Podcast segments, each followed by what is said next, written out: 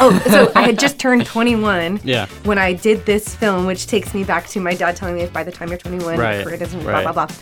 And so I was like, oh well, that's because I'm a very unique girl. and he's like, you know, foot in your mouth. He goes, oh really? Tell me what's so what's so unique about you. Oh.